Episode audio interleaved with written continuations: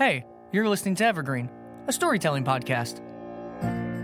My name is Mitchell, and I'm a journalist, and this is Caleb. And I'm an audio engineer. Here at Evergreen, our listeners choose the prompts, our guests write the stories, and then we bring them to life. And today, I'm your Evergreen storyteller. My topics were the Roman Empire, a flat tire, and superstitions. This story will be a sequel to episode 20, Carnival Atlas. And stay tuned afterwards as we discuss our own original tale. So ready yourself for this magical encore. This is Carnival Autobahn.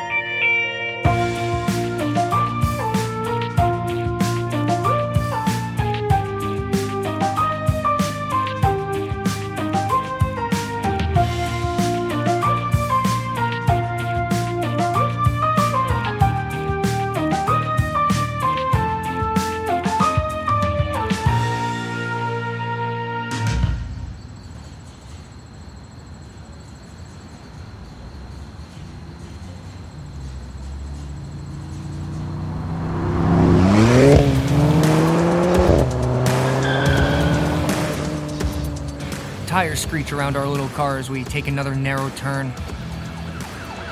Sirens buzz in the back of my head, but they're deadened by the adrenaline pumping in my veins. Our driver's pulling every trick he knows, but cops aren't buying it. We lost Cassidy in the museum foyer. Security guard tackled him down the stairs. There's only two of us left besides the driver now. Splitting our share three ways is fine by me, though. I never would have thought that James Edgewater, the new Artful Dodger, would have ended up here. From dingy carnival parlor tricks to heist of the century. Our driver spins the wheel and ducks into the nearest city tunnel, the lights flashing past like the strobes of a searchlight. I turn and look at the myriad of vehicles in the tunnel and flutter my fingers. A quick incantation, that's all it takes. And I suddenly make every common commuter car look like our tricked out Lexus. Same shade of blue, same tinted windows, same license plate number. Butch looks over at me in amazement. Some days it feels good to be a magician. I feel the weight of our prize in my jacket pocket. The mark for the job was a large bronze mask. Some Greek or Roman relic, I think. Hermes, Aphrodite, comedy face, I don't know. History was never my strong suit. All this for a mask that would fetch a high price, on the black market at least. Alright, so here's the plan, see? We break in just before dawn. No one expects a robbery to happen in the daylight. It's a quick smash and grab, so there should be no issues. You shouldn't run into any problems. Grab the artwork, race back here. There's a lot of money in this for us, so do not screw it up. Got it? Where are we gonna sell it? Doesn't matter. Someone's gonna pay a lot of money for it. I figure it'll be hanging on a wall, some museum, or otherwise. Doesn't matter to me.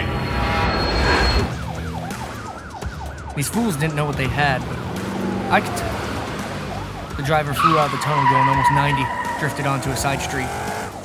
The cops were still behind us. I, I ditched a couple of the cars with my quick game of gambling shells, N- not enough of them though.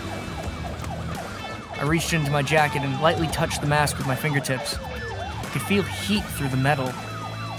No one else could feel the heat. At least, no, no one else in this car could feel the heat. This mask was magic. There's some kind of ancient magic too, something something my mom had never even taught me about.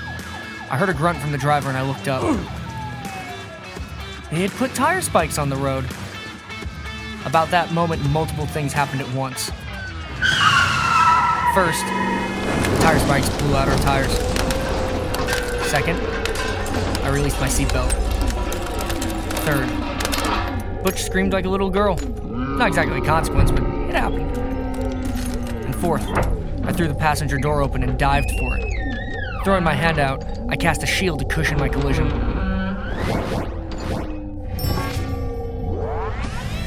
I slid across the concrete like a toboggan on a snowy hillside, angled myself for the alleyway, and at the last second kicked out my foot. I popped up into a running position and took off like nothing had happened, my gaudy, well fitted coat fluttering behind me around a corner. And with one last twist of my wrist, my jacket turned the color of these dark city streets. Some days it feels good to be a magician. Looking back behind me, I saw a rain of wreckage, ruin, broken bodies. My spell of protection had cushioned most of my fall, but I still had a slight limp as I wove my way through the side city streets. Eventually, I got back to the home base, a large, hollowed out warehouse. It's almost like a crime superstition. No job can go off without a hitch unless we have a large, empty building to reconvene at. It's bad luck. Or maybe it's just bad heist movies. Either way, the police were long gone. I figured they had thought they got everyone in the crash. I held myself straight and pushed my way through the warehouse doors.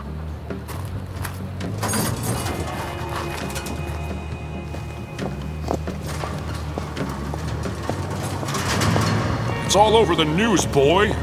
I didn't say a word as I walked up to the man in the dark glasses and the dark suit, tossed him a dark bag, it had the mask inside. I stared daggers at him, and then I turned to leave. Give him his money. Hey, you sure you don't want to work another job with us? Another fellow in dark glasses and a dark suit tossed me another dark bag. Felt heavy. Not heavy enough to make it worth it, but but heavy. I held up my hand in a cold farewell and then cast a smoke spell on the ground. I couldn't help but grin as I closed the door behind me. By the time it cleared away, it would look like I had vanished in a puff of smoke. Perfect Batman exit. I also couldn't help but grin as I reached back into my coat. I gripped the mask tightly and felt the magic like a tuning fork resonating in my soul. It didn't belong on a wall, museum or otherwise. It belonged with me. Some days it feels good to be a magician. And James Edgewater, a new artful dodger. He can do a lot more than just change the color of cars.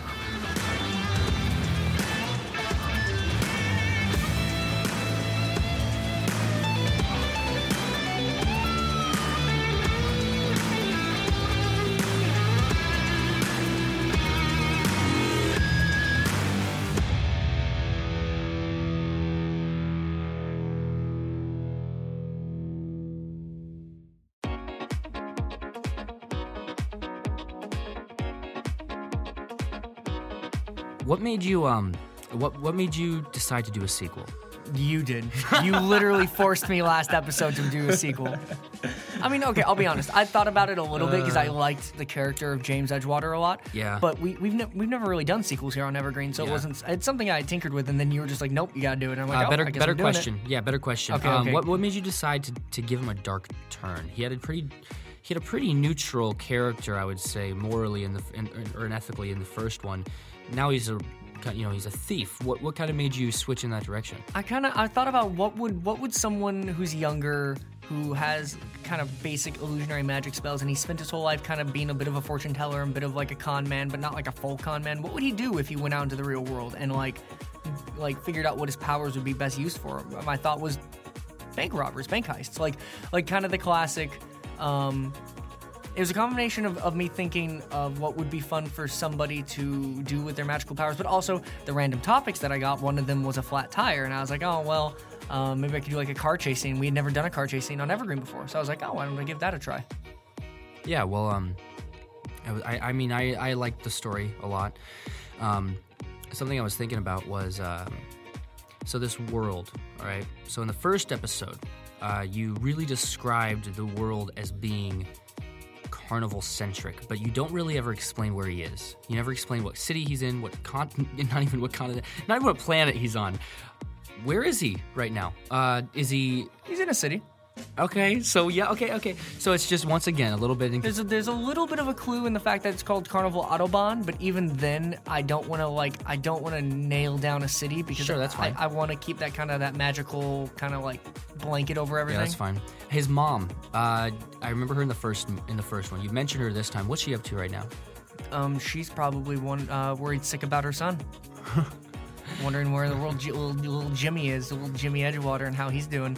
Um, I have, I mean, if I ever get to reapproach this again, that'd be nice. I have now, now, now that I've done a sequel, I can't stop thinking about what will happen to James Edgewater. Now I can't stop. Now, Yeah. now, I, the, the floodgates have been opened. Yeah. But I had a lot of fun. I had a lot of fun writing this sequel and kind of getting to go back to the first story and and tinker Yeah. with stuff. Um, I guess he, he definitely took a dark turn in the story. I kind of also see him as someone who's struggling with whether or not he wants to be a full villain. He kind, yeah, he kind of seems a little bit like ticked that he grew up in this carnival and well, not kind of grew up, but he's you know he's been working there for years and years and years. It's almost like this is his his breakout of that. Um, he's kind of abusing his abilities that he learned there, almost as if to I don't know. I got I kind of got the vibe that he's almost doing this to intentionally be rebellious, just to get away from the cutesy kind of because he was doing card tricks for people before. So it's almost like he's doing this uh, intentionally to say, no, I'm a little bit more than card tricks. He's kind of he's kind of lashing out a little bit. I He think that's- praised his own fair. magical abilities in this one more than he did in the first one. I mean, now so he's realized he's kind of awesome. So he's he's becoming a little bit of a, a little bit of a cocky cocky dude. He knows he's he can do stuff other people can't. And that character, um, the the one with the voice, the uh, the great voice uh, actor that you had as the for the second guy in it. Yes, yes. What was his inspiration? Why don't you tell me since you did the voice of the crime boss? Uh, so, what was the crime boss's inspiration? Um, he's. Um, he he's kind of basically inspired by a, by a very generic crime boss and kind of just a lot of there's a lot of like old heist movies and crime movies where I'm like there's all these cliches and it's kind of Edgewater being like God this is what all heists are. Like they meet in big warehouses. They're all they're all about marks. Everything's a smash and grab. It was the story i mean i, I every story has inspirations. I would say the story was inspired pretty much equal parts by both um uh, baby driver and maybe reservoir dogs. Yeah. just kind of the classic like heist gone wrong stories. I love those. I love i mean heist movies there's no such thing as a heist that goes right. The whole point is what do you do when when, Yep.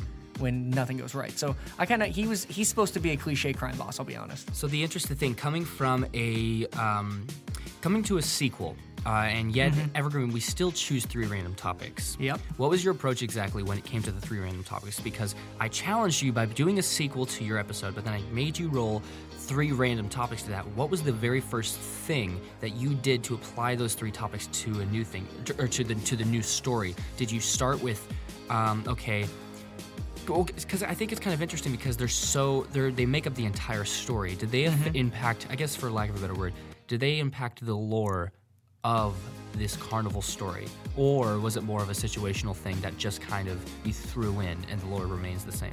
I wanted to do a heist episode. I'll be honest. I'll be completely honest. I wanted to do when you told me you wanted to do a sequel. I was like, I get to do it with the magic guy. I want to do a heist episode because we've never done a heist episode. So then when the topics came in, I was like, flat tire. It's gonna be a driving. We're gonna have a driver, of course. Um, superstition. That one was a little bit harder to work in. I kind of worked it in as a side joke about about uh, tropes and cliches. The Roman army was the one that threw me, and I had to figure out how I was going to fit the Roman army in for a while. And I kind of lightly fit in the Roman army. There's a little bit Yeah. more lore. The Roman part, I think, is obvious. The army part, you don't know yet. I, I left that a little Oh, ambiguous okay. about the origins of the mask. I know where the mask came from exactly, but but I kind of left that ambiguous because Colin doesn't, not Colin.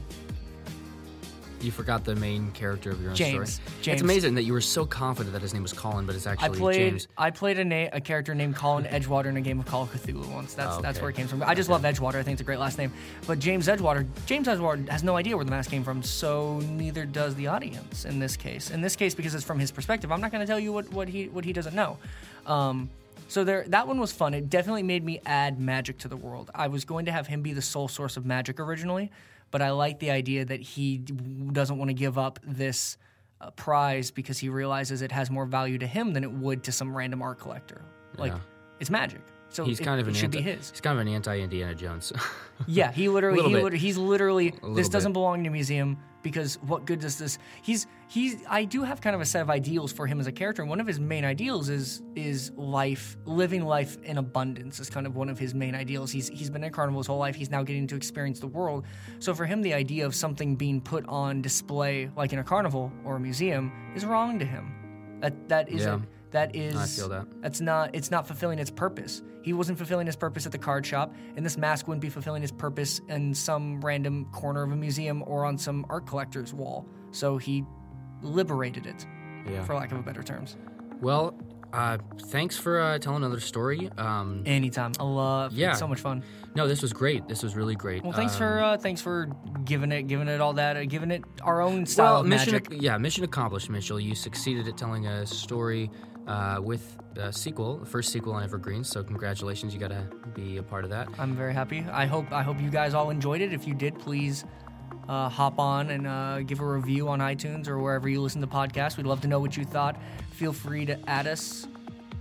Yeah, yeah. Um, add us on um, everything. Um, Evergreen Cast, Caleb. Evergreen Cast. Our handle is Evergreen Cast. Um, oh, by the way, you guys, um, so we have a Patreon, and um, if you guys ever want to go to the Patreon, and uh, what are we at? We're at Evergreen Cast on Patreon. You can just search that, I believe. You can the- search that. Also, as a hop- URL. I think it actually. Um, Also, if you go to evergreencast.com, our website, there is a link straight to the Patreon from there as well. Yeah, we have a lot of tiers. Uh, we have three tiers that you guys can give. I think it's like two dollars, five dollars, and ten dollars a month. Um, we have a few people given already. There's an Um, exclusive uh, Patreon Discord server where you can come and talk to us and hang out with us. That's, I think, the lowest tier is just coming and yeah, hanging so out you, I and mean, chit chatting. yeah, yeah, yeah. If you if you like Evergreen, if you like the show, if you think it's cool, if you want to support us, it's appreciated. Um, and you know, we'll we'll try to continue to make content for for uh, everybody if we get more patrons. Uh, this entire podcast, if you guys have been listening and if you're new here, the entire concept of our show is that we get storytellers to